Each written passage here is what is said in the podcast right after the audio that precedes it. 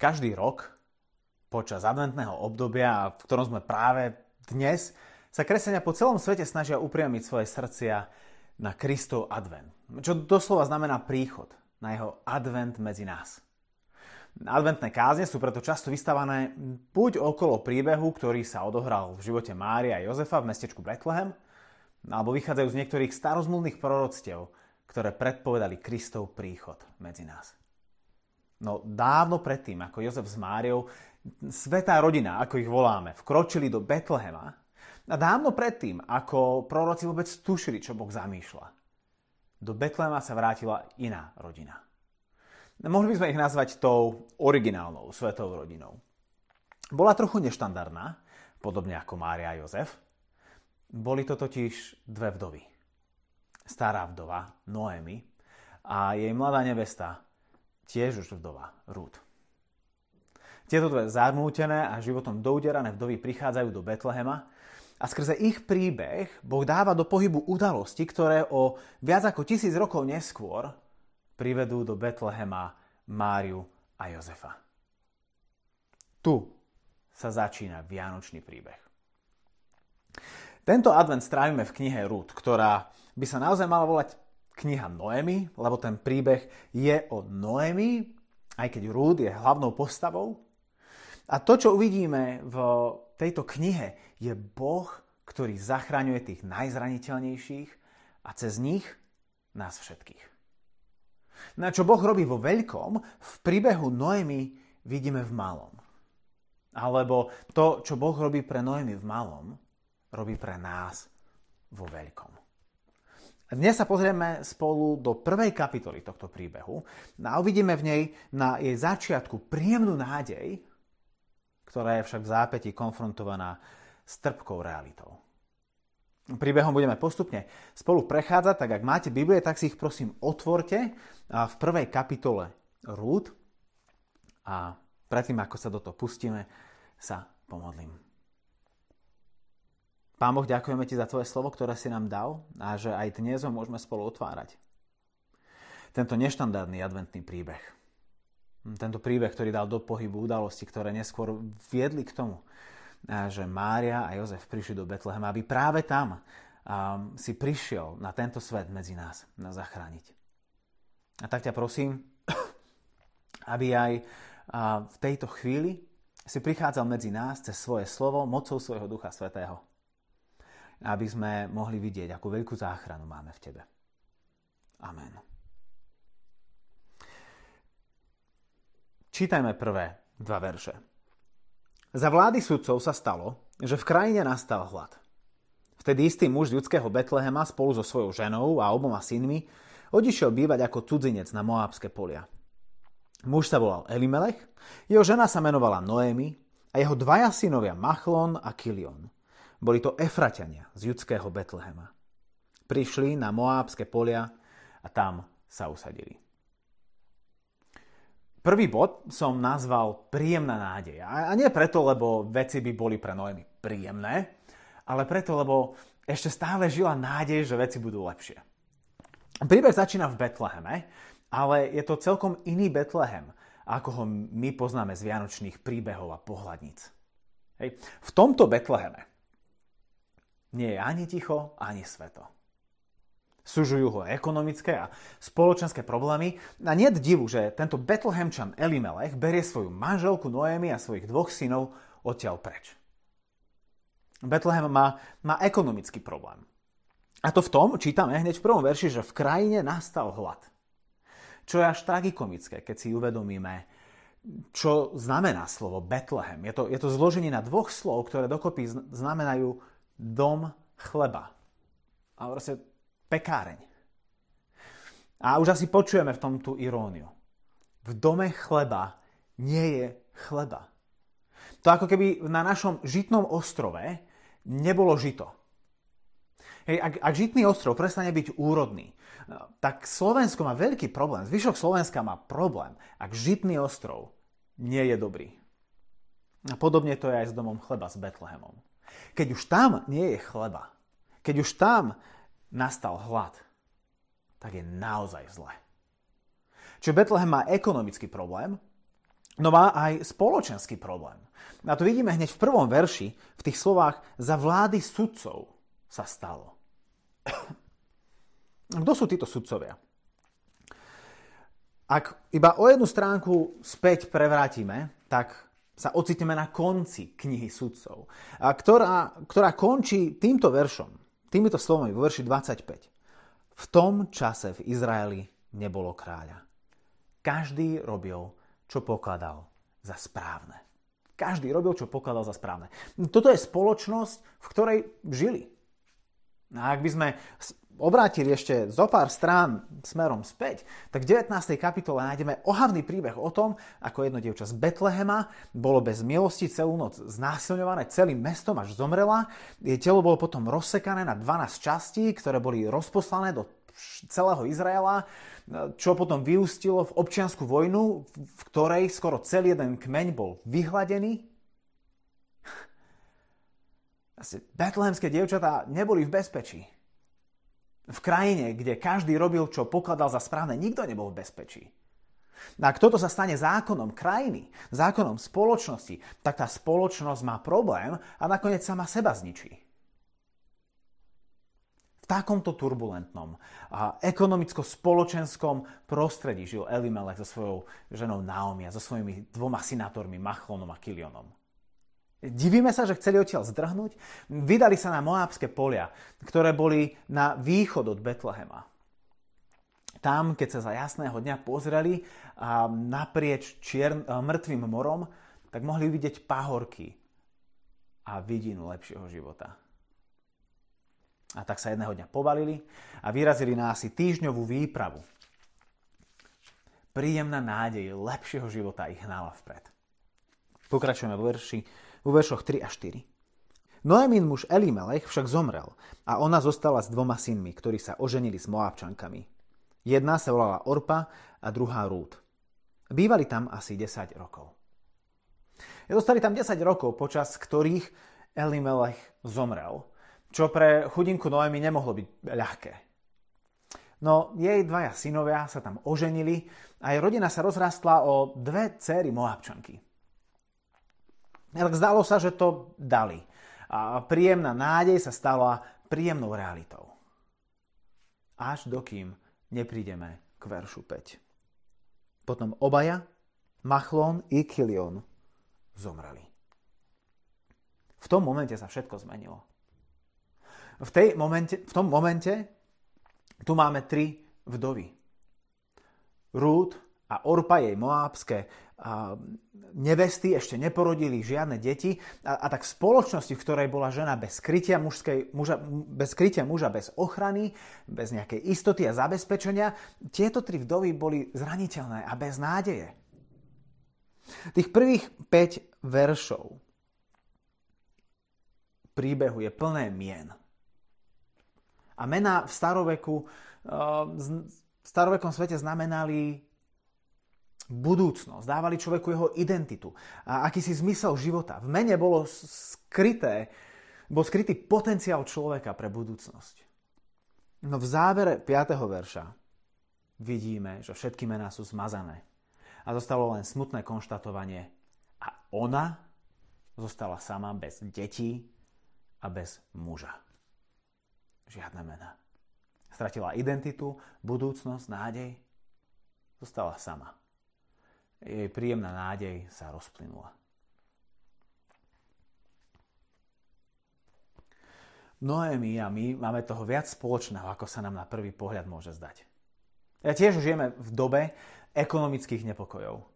Aj niektorí z vás ste možno pocitili negatívny dopad pandémie na vaše peňaženky. Ak, vám, ak aj vám náhodou neklesol príjem, tak momentálne rastúca inflácia spôsobuje, že peňaženky každého z nás majú čoraz menšiu váhu, aj keď nich je rovnaký počet mincí. Pri Trnave, aj pri Nitre, aj pri Bratislave máme automobilky, na ktoré sú naviazané celé odvetvia v našich mestách. A tie v poslednej dobe pre nedostatok čipov niekedy viacej stoja, ako montujú. Tak ekonomická budúcnosť je nejasná a nikto si s toto nevie, ako dlho potrvá tento hlad v krajine. A čo nás ešte čaká? No tiež žijeme v dobe spoločenských nepokojov. niekedy mám naozaj pocit, že aj tuto vyzerá ako za vlády sudcov, keď každý robil, čo pokladal za správne. Objektívna a absolútna pravda neexistuje, každý si žije podľa seba a pre seba, aj podľa toho, čo pokladá, alebo čo cíti, že je správne. A pomaly začíname vidieť, vidieť, ako tento postoj požiera a rozklada našu spoločnosť znútra. Keď každý deň zbytočne zomierajú desiatky ľudí, lebo každý robí to, čo uzná za správne.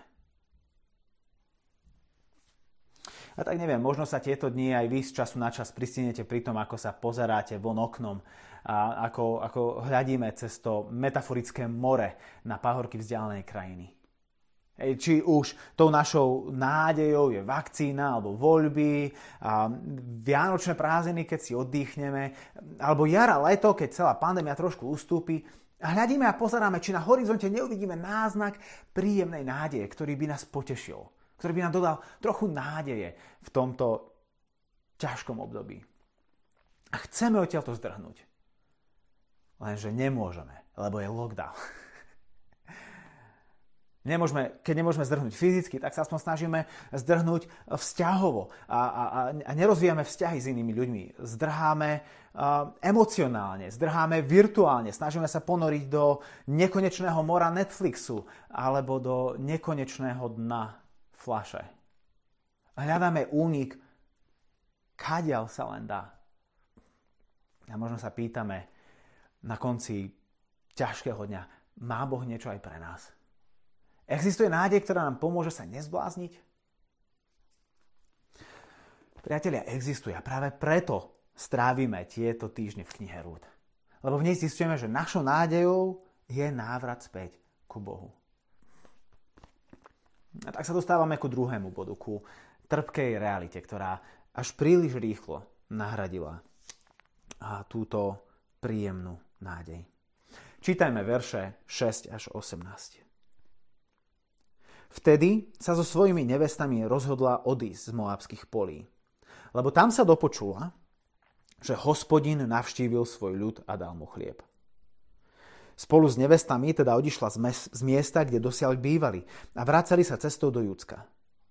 No vtedy obidvom svojim nevestám povedala, chodte, vráte sa každá do domu svojej matky. Nech je k vám hospodin taký láskavý, ako ste vy boli k zosnulým i ku mne. Nech každej z vás dopraje hospodin nájsť si muža a spokojný život v jeho dome. Potom ich poboskala. Oni sa hlasno, hlasito rozplakali. Povedali jej, my sa vrátime s tebou k tvojmu ľudu. Noemi však odvetila, moje céry, vráťte sa. Prečo by ste šli so mnou? Či ešte môžem porodiť synov, čo by vám mohli byť mužmi? Vráte sa, céry moje, chodte, ja som už príliš stará na vydaj. A ak by som aj pripustila, mám ešte nádej a tejto noci by som sa vydala a porodila synov, čakali by ste azda, kým dorastú? Mali by ste sa preto zdržiavať a nevydať sa? To nie, céry moje. Veď moja trpkosť je väčšia ako vaša, lebo hospodinová ruka doľahla na mňa. Potom sa znova hlasito rozplakali. Orpa poboskala svokru a vrátila sa ale Rúd zostala s ňou. Vtedy Noémi povedala. Pozri, tvoja švagrina sa vracia k svojmu ľudu a k svojim bohom. Vráť sa a choď za ňou. Rúd však povedala, nenúď ma, aby som ťa opustila a odvrátila sa od teba. Kamkoľvek pôjdeš ty, tam pôjdem i ja. A kde budeš bývať ty, budem bývať ja. Tvoj ľud bude mojim ľudom a tvoj Boh bude mojim Bohom. Kde zomrieš ty, tam zomriem i ja a tam budem pochovaná. Nech ma hospodin prísne potresce, ako chce, ak by ma od teba odlúčilo niečo iné než smrť. Keď Noemi videla, že Rúd je pevne rozhodnutá ísť s ňou, prestala na ňu naliehať.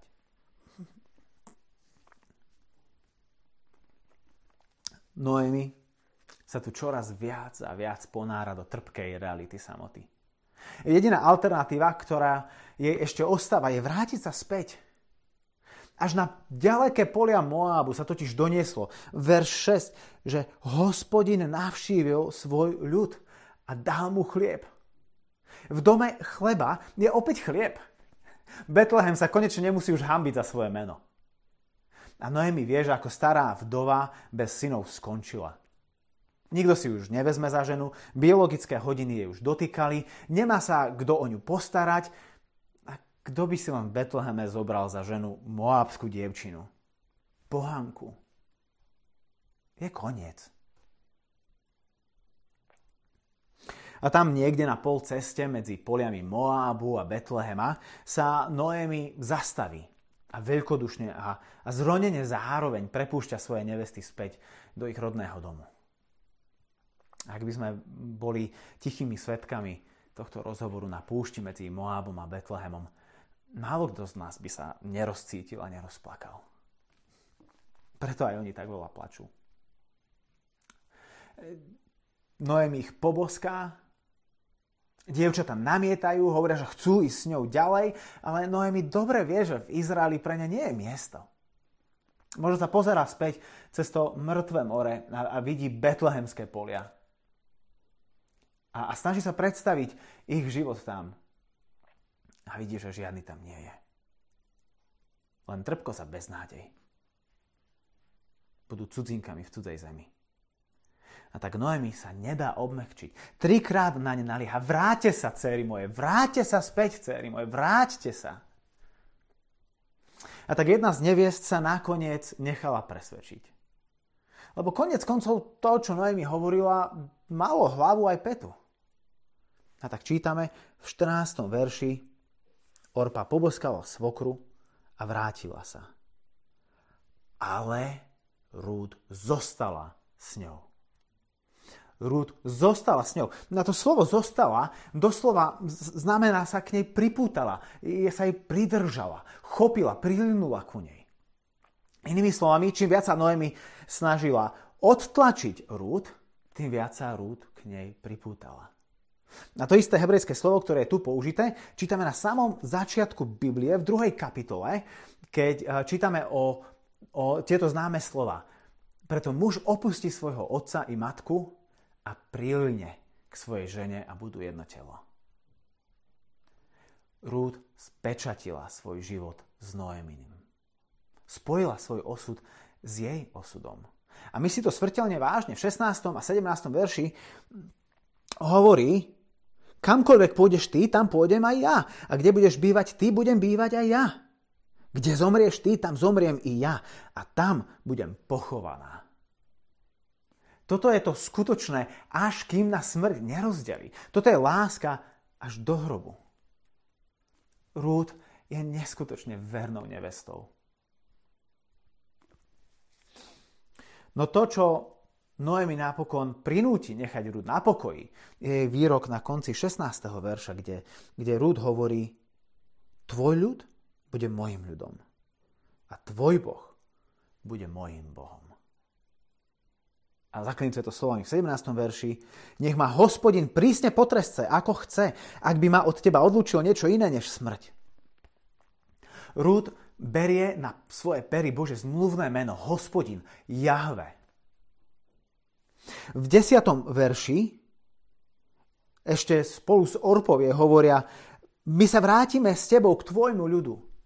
No teraz Rúd hovorí, tvoj ľud bude môjim ľudom. Tvoj Boh bude môjim Bohom. A tak z tejto Moabčanky Rúd sa tu stáva žena, ktorá spolu so svojou svokrou sa vracie späť do Betlehema, lebo hospodin, ich Boh, už nielen Noemin Boh, ale ich Boh navštívil svoj ľud. Noemi prišla o svojho muža a aj o svojich synov. Ale získala Moabčanku Rúd. A Rútine meno ako som hovoril, v mene sa skrýva tak strašne veľa. Rutinné meno v preklade znamená spoločník, priateľ. A tým je rúd pre Noemi do špiku kosti. Noemi to v tejto chvíli ešte nepríde ako dostatočná útecha pre jej, v jej trpkosti. Ale Boh má svoje plány. Človek, ktorý je zatrknutý a, a zlomený životom, len ťažko dokáže nájsť cestu späť sám. No mi to ešte netuší, ale Ruth potrebuje Ale ona Rúd potrebuje oveľa viac, ako si dokáže vôbec predstaviť. Potrebuje tohto spoločníka, priateľa na ceste späť do Betlehema, na svojej ceste späť ku Bohu. Máme vo svojich životoch my svoju rúd? Alebo sme my rúd v životoch iných ľudí? Sme neodbitne a verne prítomní v životoch iných, aj keď nás odmietajú či zraňujú? Práve preto Boh ustanovil svoj ľud, církev. Aby sme okrem iného boli jeden druhému spoločníkmi na našej ceste ku Bohu. Či už to je na ceste späť ku Bohu v pokáni, keď hrešíme, alebo na ceste ku Bohu, keď vo vernosti chceme nasledovať Krista. Za Bohom sa len ťažko ide samému. A tak nám Boh dáva spoločnosť, dáva nám církev. A cez toto spojenie Rúd a Noémy Boh pripravoval veľkú záchranu, ktorá nakoniec presiahne ich vlastné životy. A podobne je to aj dnes medzi nami. Cez našu vzájomnú službu jeden druhému. Boh prináša záchranu nielen medzi nás a poženanie pre nás, ale skrze nás, skrze svoju církev aj von, mimo nás. A tak kde je tvoja rúd? A komu si zase ty rúd? Všetky mená sa vytratili v tejto kapitole. Elimelech je preč, Machlon je preč, Kilion je preč, Orpa je preč a dokonca aj sama Noemi sa stráca. Ale Rúd zostala. Pokračujeme ďalej, do konca kapitoly od 19. verša. Šli teda spolu, až prišli do Betlehema. Po príchode do Betlehema sa k ním zhrklo celé mesto. Ženy sa spýtovali, je to Noémi? No ona im odpovedala. Už ma nevolajte Noémi, volajte ma Mara, lebo všemohúci mi pripravil veľa trpkostí. Odišla som plná, ale hospodin ma privádza späť prázdnu. Prečo by ste ma mali volať Noémi, keď sa hospodin obrátil proti mne a všemohúci dopustil na mňa nešťastie? Tak sa Noemi vrátila z moabských polí so svojou nevestou, moabčankou Rút. Do Betlehema prišli vtedy, keď sa začínala žatva jačmeňa.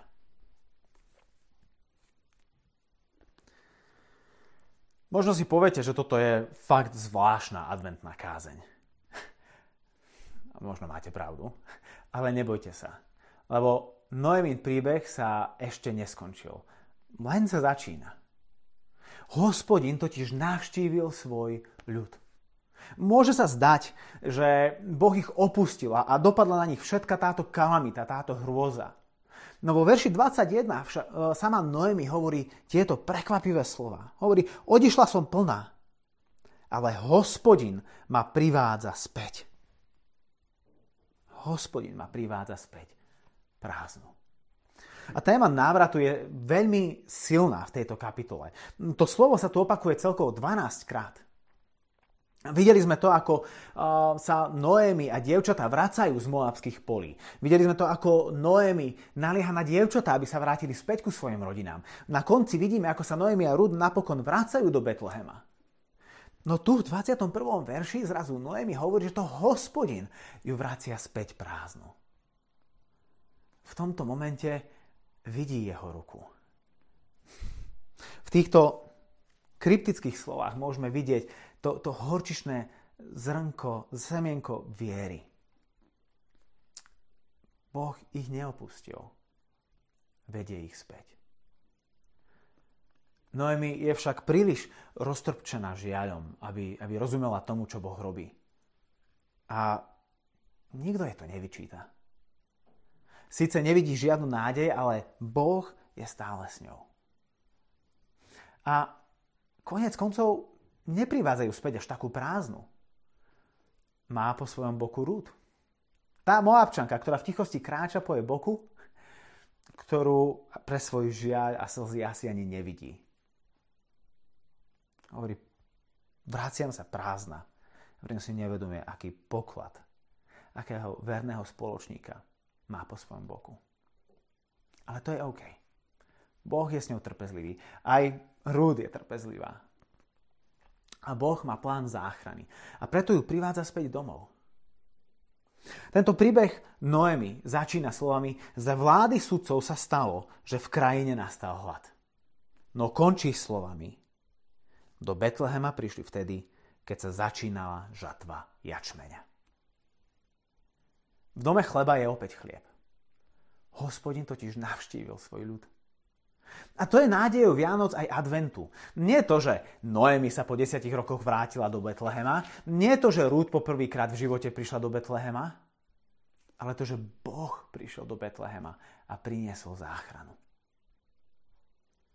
A tak Noemi, lebo toto je naozaj príbeh o nej, aj keď sa kniha volá podľa Rúd, tak Noemi je pre nás spoľahlivým sprievodcom týmto adventom. Lebo ona zakúsila trpkosť života. Asi ako málo kto z nás. No to horčišné semienko viery, to presvedčenie, že, predsa len Boh je ten, ktorý nás vodí späť domov, ten Boh, ktorý opäť navštívil svoj ľud, nakoniec sklíči a ona zakúsi Bože naplnenie. Tak bratia a sestry, hospodin navštívil svoj ľud. To je tá dobrá správa adventu a Vianoc. Preto nič nie je stratené. A príbeh jeho záchrany sa ešte len začína. Amen.